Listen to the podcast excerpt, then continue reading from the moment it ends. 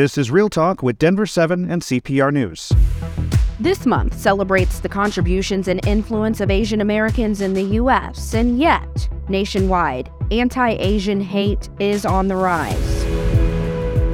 Today, a real talk about the impact and repercussions that's having on the Asian American and Pacific Islander communities of Colorado. Plus, a chef who hopes food opens the door to more acceptance.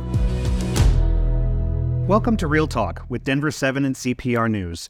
I'm Colorado Public Radio's Nathan Heffel. And I'm Denver 7's Micah Smith. Each week, in a partnership between Denver 7 and CPR, we'll have a real talk about issues impacting underrepresented people across Colorado. Now, May is Asian American and Pacific Islander Heritage Month. It's a way to celebrate the contributions and influence of Asian Americans to the history and culture of the U.S. Asian Americans have deep roots in the city of Denver, but those roots are not always portrayed accurately. I took a look at a controversial plaque in Denver's Lodo neighborhood that retold a historic event, leaving out key details. Ultimately, the community got it removed. Before it was home to Coors Field and rows of locally owned restaurants, lower downtown in Denver, also known as Lodo, was the center of Chinese American culture in the city. In the 1800s, there was a thriving Chinatown in the area, and um, it was a significant part of the population. Kai Vong, a member of Colorado Asian Pacific United, or CAPU, says in the 1870s, Chinese immigrants who just helped complete the Transcontinental Railroad made a home here. Unfortunately, there was a race riot in the 1880s, and that basically started the um, the push out of the Chinese population. There's basically no trace of the, the history, just this plaque over here. But Vong says this walking tour plaque posed problems. And doesn't really accurately describe what even happened. On October 31st, 1880, uh, at a pool hall, a fight broke out between two Chinese immigrants and four white men. And the fight kind of spilled out into the street. Gil Asakawa, a journalist and member of Denver's Asian American community, says thousands of white Denverites rampaged through Lodo, chasing Chinese residents while burning down businesses and homes. While the Chinese were fleeing, one man was caught, beaten to death, and hung from a lamppost. That man's name was Look Young. He uh, was not mentioned in this historic plaque. He was not mentioned by name, but that same plaque mentions by name three white business owners who took in Chinese, which is a great, you know, Chinese who were running away and protected them. That's great that they were, you know, being allies. Um, but it, it just seems off. Vong and Asakawa say another problem with the plaque is the header, which reads Hop Alley, Chinese Riot of 1880. The race riot, eh, it's an anti Chinese race riot, not a Chinese riot, right? Um, and, and so it gives a wrong impression right away. I just want to say this is very painful history to go over, but it adds insult to injury when you don't portray that pain correctly. So I'm glad this community effort has led to change. Yeah, and it is definitely something that is impacting the community and and something that is it's really great that it's being resolved. Absolutely. Yeah. So last August, that plaque was finally taken down by the city of Denver. In fact, the city also apologized for its role in the riot, saying Denver did not protect Chinese residents. The plaque was donated and preserved by History Colorado. Currently, an artist is painting a brand new mural to act as a replacement to the plaque. This mural is being painted on the side of Fire Station number 4, right at the corner of 19th and Lawrence in Denver. To learn more, we spoke with that artist who's making the mural, Nolly Lor. Nolly, thank you so much for joining us. Thank you guys so much for having me. So, first, tell us about your involvement in the mural. Uh, how did you get picked to design it? Mm-hmm. Yeah, so uh, the organization I'm working with, Colorado Asian Pacific United, they uh, have an open call for artists to submit a design that they would like to have painted on the uh, wall for the mural. And I uh, was referred by one of my good friends from college and I kind of actually came up with a few different designs and uh, their organization loved what I came up with and actually combined both of my proposals together for the mural. Can you describe what the mural looks like? It's very colorful, very vibrant. Uh, I really wanted to emphasize fun in the image, not only to capture people walking by, but to also capture what the past was. You know, it was more than just the plaque, more than what people know it as. It was lively, it was fun. And so my image really incorporates these bright colors to bring to life the timeline of history. We have a long life noodle uh, to hope for the longevity and prosperity of the community that was there, as well as the present one and hope for the future. Um, most importantly, I have a proverb on there. Uh, it's written in Chinese characters and it says, uh, be not afraid of moving slowly, be afraid of standing still. Oh, I like that. I love the fact that it's capturing the fact that this was a thriving community, a populous community that helped really lay the building blocks mm-hmm. for Denver. And this yeah. often gets lost and it gets lost too often. But I do want to talk about why it was important for you personally to get involved in this project. Yeah, when I first looked at their open call, um, the first thing that came to mind was just it's amazing what they're doing and it really aligned with my own personal values, my own um, experience as a Asian American living here in Colorado. And I loved what they were doing. You know, they were calling it out, they are correcting it, and to be part of something so historical and really magical is a milestone that I wanted to be a part of. And, and from your personal standpoint, bringing out that positive aspect of your culture, are there also negatives that you're, you're feeling and processing as you do this mural? Yes. Um, I've been on my own personal journey, you know, just my own identity as a Hmong American as well, um, as well as just being an artist. There's been a lot of negatives. I've been facing my own fears personally, and a sense of belonging here um, in my own skin, even. And I've faced that a lot with the mural, designing it and doing all my research to make sure that I am portraying history correctly as well. And there's a lot of ugly in the past with the anti Chinese race riot and bringing that to light and trying to turn it into a way that is still shedding light on that negativity, but focusing more on the positive. Mm. What do you want our viewers and listeners to know about Asian American culture? And I want to ask this carefully because obviously there's a lot of diversity right. uh, among mm-hmm. Asian Americans. But is there something that you specifically want people to know about culture or also how it pertains to the mural that you painted? Yeah, as far as culture goes, you know, it, it is very important to be sensitive to it because there are so many different uh, ethnicities and nationalities out there. Um, but I think that is what I really want to emphasize. You know, it is rich in history, rich in culture, rich in people, and to embrace it rather than focus on those differences, to focus on what makes them beautiful and to really encompass them together in one community. Now, beyond the mural, are there any other projects that you're doing coming down the line in the future? Oh gosh, um, I would love to. Um, I've had a lot of people walk by and they really love the mural and they've reached out. Um, to see maybe if I'm interested in doing murals down the line. Uh, this is my first mural, so it's really great to have that feedback from people. Uh, right now, I would love to continue this work. Um, I'm super grateful for everything that the organization is doing, the community is doing, and to be part of that in my own way with visual art would be fantastic. Well, we certainly hope you continue this work because you're doing amazing work. thank you so much. Muralist Nali Lor, thank you so much for joining us. Thank you guys. This month, survivors of the historic Japanese internment camp Amache and their families will visit the site near Granada, Colorado. The annual pilgrimage will happen on Saturday, May 20th this year. During World War II, more than 7,000 Japanese Americans were forced from their homes and imprisoned at places like Amache simply because of their Japanese ancestry. For many years, survivors and Coloradans living near Granada worked to preserve Amache, and last year, President Biden signed a law designating Amache as a National Historic Site. The pandemic sparked an increase in hate crimes against Asian Americans, and that's taking a toll on the community in our state. After the break, we look at the data behind this increase and hear firsthand perspective on its impact. This is Real Talk with Denver 7 and CPR News. Welcome back to Real Talk with Denver 7 and CPR News. I'm Denver 7's Micah Smith. And I'm CPR's Nathan Heffel. Today we're having a real talk about issues impacting Asian Americans in Colorado.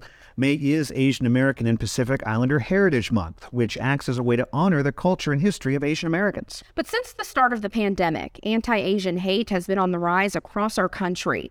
The group Stop AAPI Hate has compiled data on hate crimes reported to them between March 2020 and March 2022. And the numbers are really quite staggering. In that two year time period, their data shows there were more than 11,500 hate incidents reported. The data shows that harassment is the biggest problem, with two thirds of those incidents involving some kind of verbal or written hate speech. Listen to this perspective from a woman named Luella Caballona, whose husband purchased a gun to protect her family. We always feel like it's not going to happen to me. People are not going to spit on me or, you know, curse at me or slash me in the face while I'm in the train. But the reality is, like, people close to me, like my husband, know and feel that it can. We're also seeing an increase in these kinds of crimes here in Colorado. I sat down with Harry Budisidharta, who is the executive director of the Asian Pacific Development Center, to hear what kind of impact we're seeing in our state. Harry, over the past few years, we've seen hate crime statistics continue to increase. But beyond the numbers, you're hearing from community members where this is their lived experience. Talk to me about some of the things you're hearing. Absolutely, yes. Unfortunately, hate crime is still a sad reality for our community. You know, we receive numerous reports about hate crimes such as spitting, yelling, vandalism, and even physical assault as well. And we always do what we can to help the victims, to encourage them to report to law enforcement so that the police can hold these perpetrators accountable. I know a lot of times people think, okay, that's happening elsewhere in the United States, but what you're hearing is happening here in Colorado. Correct. Yes, we do receive report from all over the Denver metro area and even in some areas that's outside outside of the metro area as well. What can be done to combat this? Uh, I think more community outreach by the law enforcement, by community organizations to reassure victims that it is okay for them to come forward to report the crime. We often find that people are reluctant to report the crime because of various factors, you know, fear of police, fear of how this will impact their life, fear of how this will impact their immigration status. So I think we need to do more of that education and outreach to reassure people that it is okay to come forward. I want to move now to some good news. Let's talk about the creation of the Center of Excellence for Refugees and Immigrants. This will be the very first center of excellence in Colorado dedicated to behavioral health services for refugees and immigrants. Give me a few more details. Correct. Yes, we are very excited about this project because this is the first of its kind, the, the very first center of excellence in mental health for refugees and immigrants in Colorado. Uh, this is a partnership between Asian Pacific Development Center and our parent company, Aurora Mental Health and Recovery. We are combining our forces, combining our staff so that we can leverage each other's strength to create this truly world class and top notch service for our immigrants and refugee community. Why was this needed?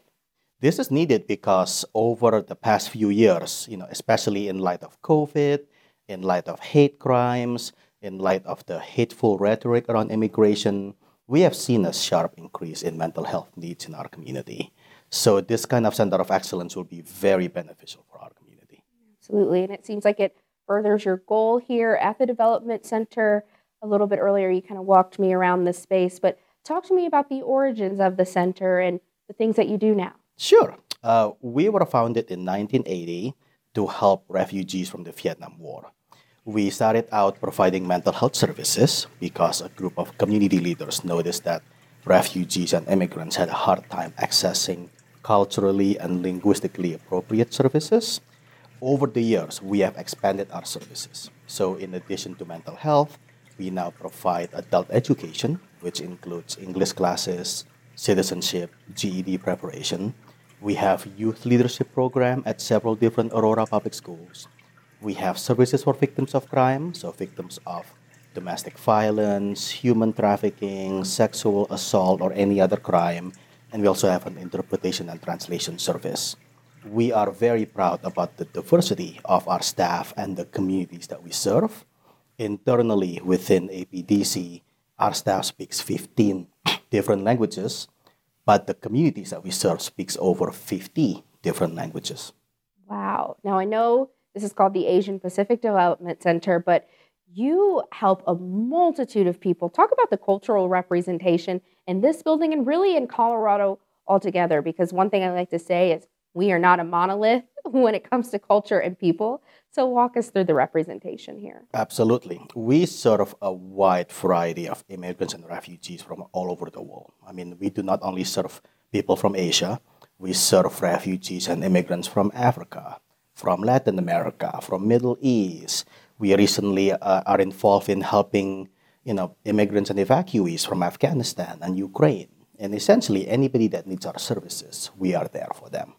And that is reflected in both the composition of our staff, but also management and also our board as well.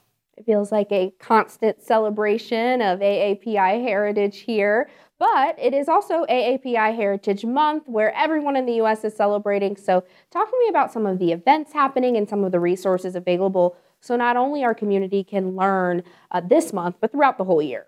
Absolutely. I mean, May is Asian American Heritage Month. It is definitely one of the busiest months for our community. Uh, you know, I want to give a special shout out to the Asian Pacific American Bar Association. They have worked very hard to create a master calendar of all the different events that are open to the public, that people can go to learn more about the history of our community, some fun, family friendly activities, and you can absolutely find those links on denver7.com. All right. Thank you so much, Harry Budisidharta, who is with us from the Asian Pacific Development Center. We appreciate you taking time to talk about these really important issues. Thank you so much, Micah. Nathan Harry is a very busy guy. Yes. They've got a lot going on at that center, but I want to say I'm so grateful that he took some time to walk us through the center and to show us everything happening there. And one of the most important things happening there is the support that they provide to people fleeing countries due to civil war, due to oppression. And they walk into this space, into the center, and they're greeted with love and understanding. That is a very hard place to duplicate. It is such a wonderful thing that you you hear the water in the background, the calming fountains where people can go and just say, "Okay, I'm in a safe space." I yes. Yes, me too. Food brings people together, and one local author hopes food will open the door to more acceptance. Coming up, I sit down with Gil Asakawa, who explains how the public's perception of his cuisine has drastically changed in just a few generations. This is Real Talk with Denver 7 and CPR News. You're back with Real Talk with Denver 7 and CPR News. This week, we're having a real talk about Asian American and Pacific Islander Heritage Month. It's important to remember what this month is really about a chance to celebrate the contributions and various cultures of Asian Americans. And I sat down with Gil Asakawa, who is sharing his culture through food. My mom w- was a great cook, you know, uh, for me growing up.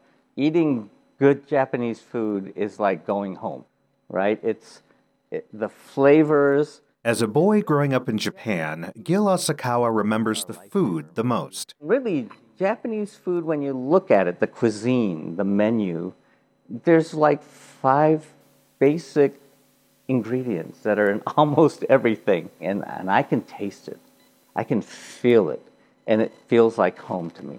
But it's not always good memories. Gil remembers a time when he was picked on for eating Japanese food as a young boy once he moved to America. My family moved to the U.S. when I was eight years old, and that I was in third grade, and my and, and, and the kids in school would bully me and say, "Oh, you eat that raw fish stuff. Ooh, that's gross." Now, I bet you, I'll bet you, the grandkids of those bullies, they go to King Soopers and, and they buy okay sushi, not the greatest sushi, but they'll, they, they buy sushi three times a week. And they like, it's nothing to them. It's, it makes them feel cool. It became something that, that made me a pariah into something that's cool. in like one or two generations. Yeah. And I find that fascinating. It's true, Japanese cuisine can now be found everywhere, from high end sushi restaurants to bento boxes in your child's lunchbox. And there are so many places across the state to enjoy Japanese cuisine. Gil says Tokio, in the shadow of Coors Field, is one of his favorites. This is a ramen and sushi restaurant, and it's been here for nine years.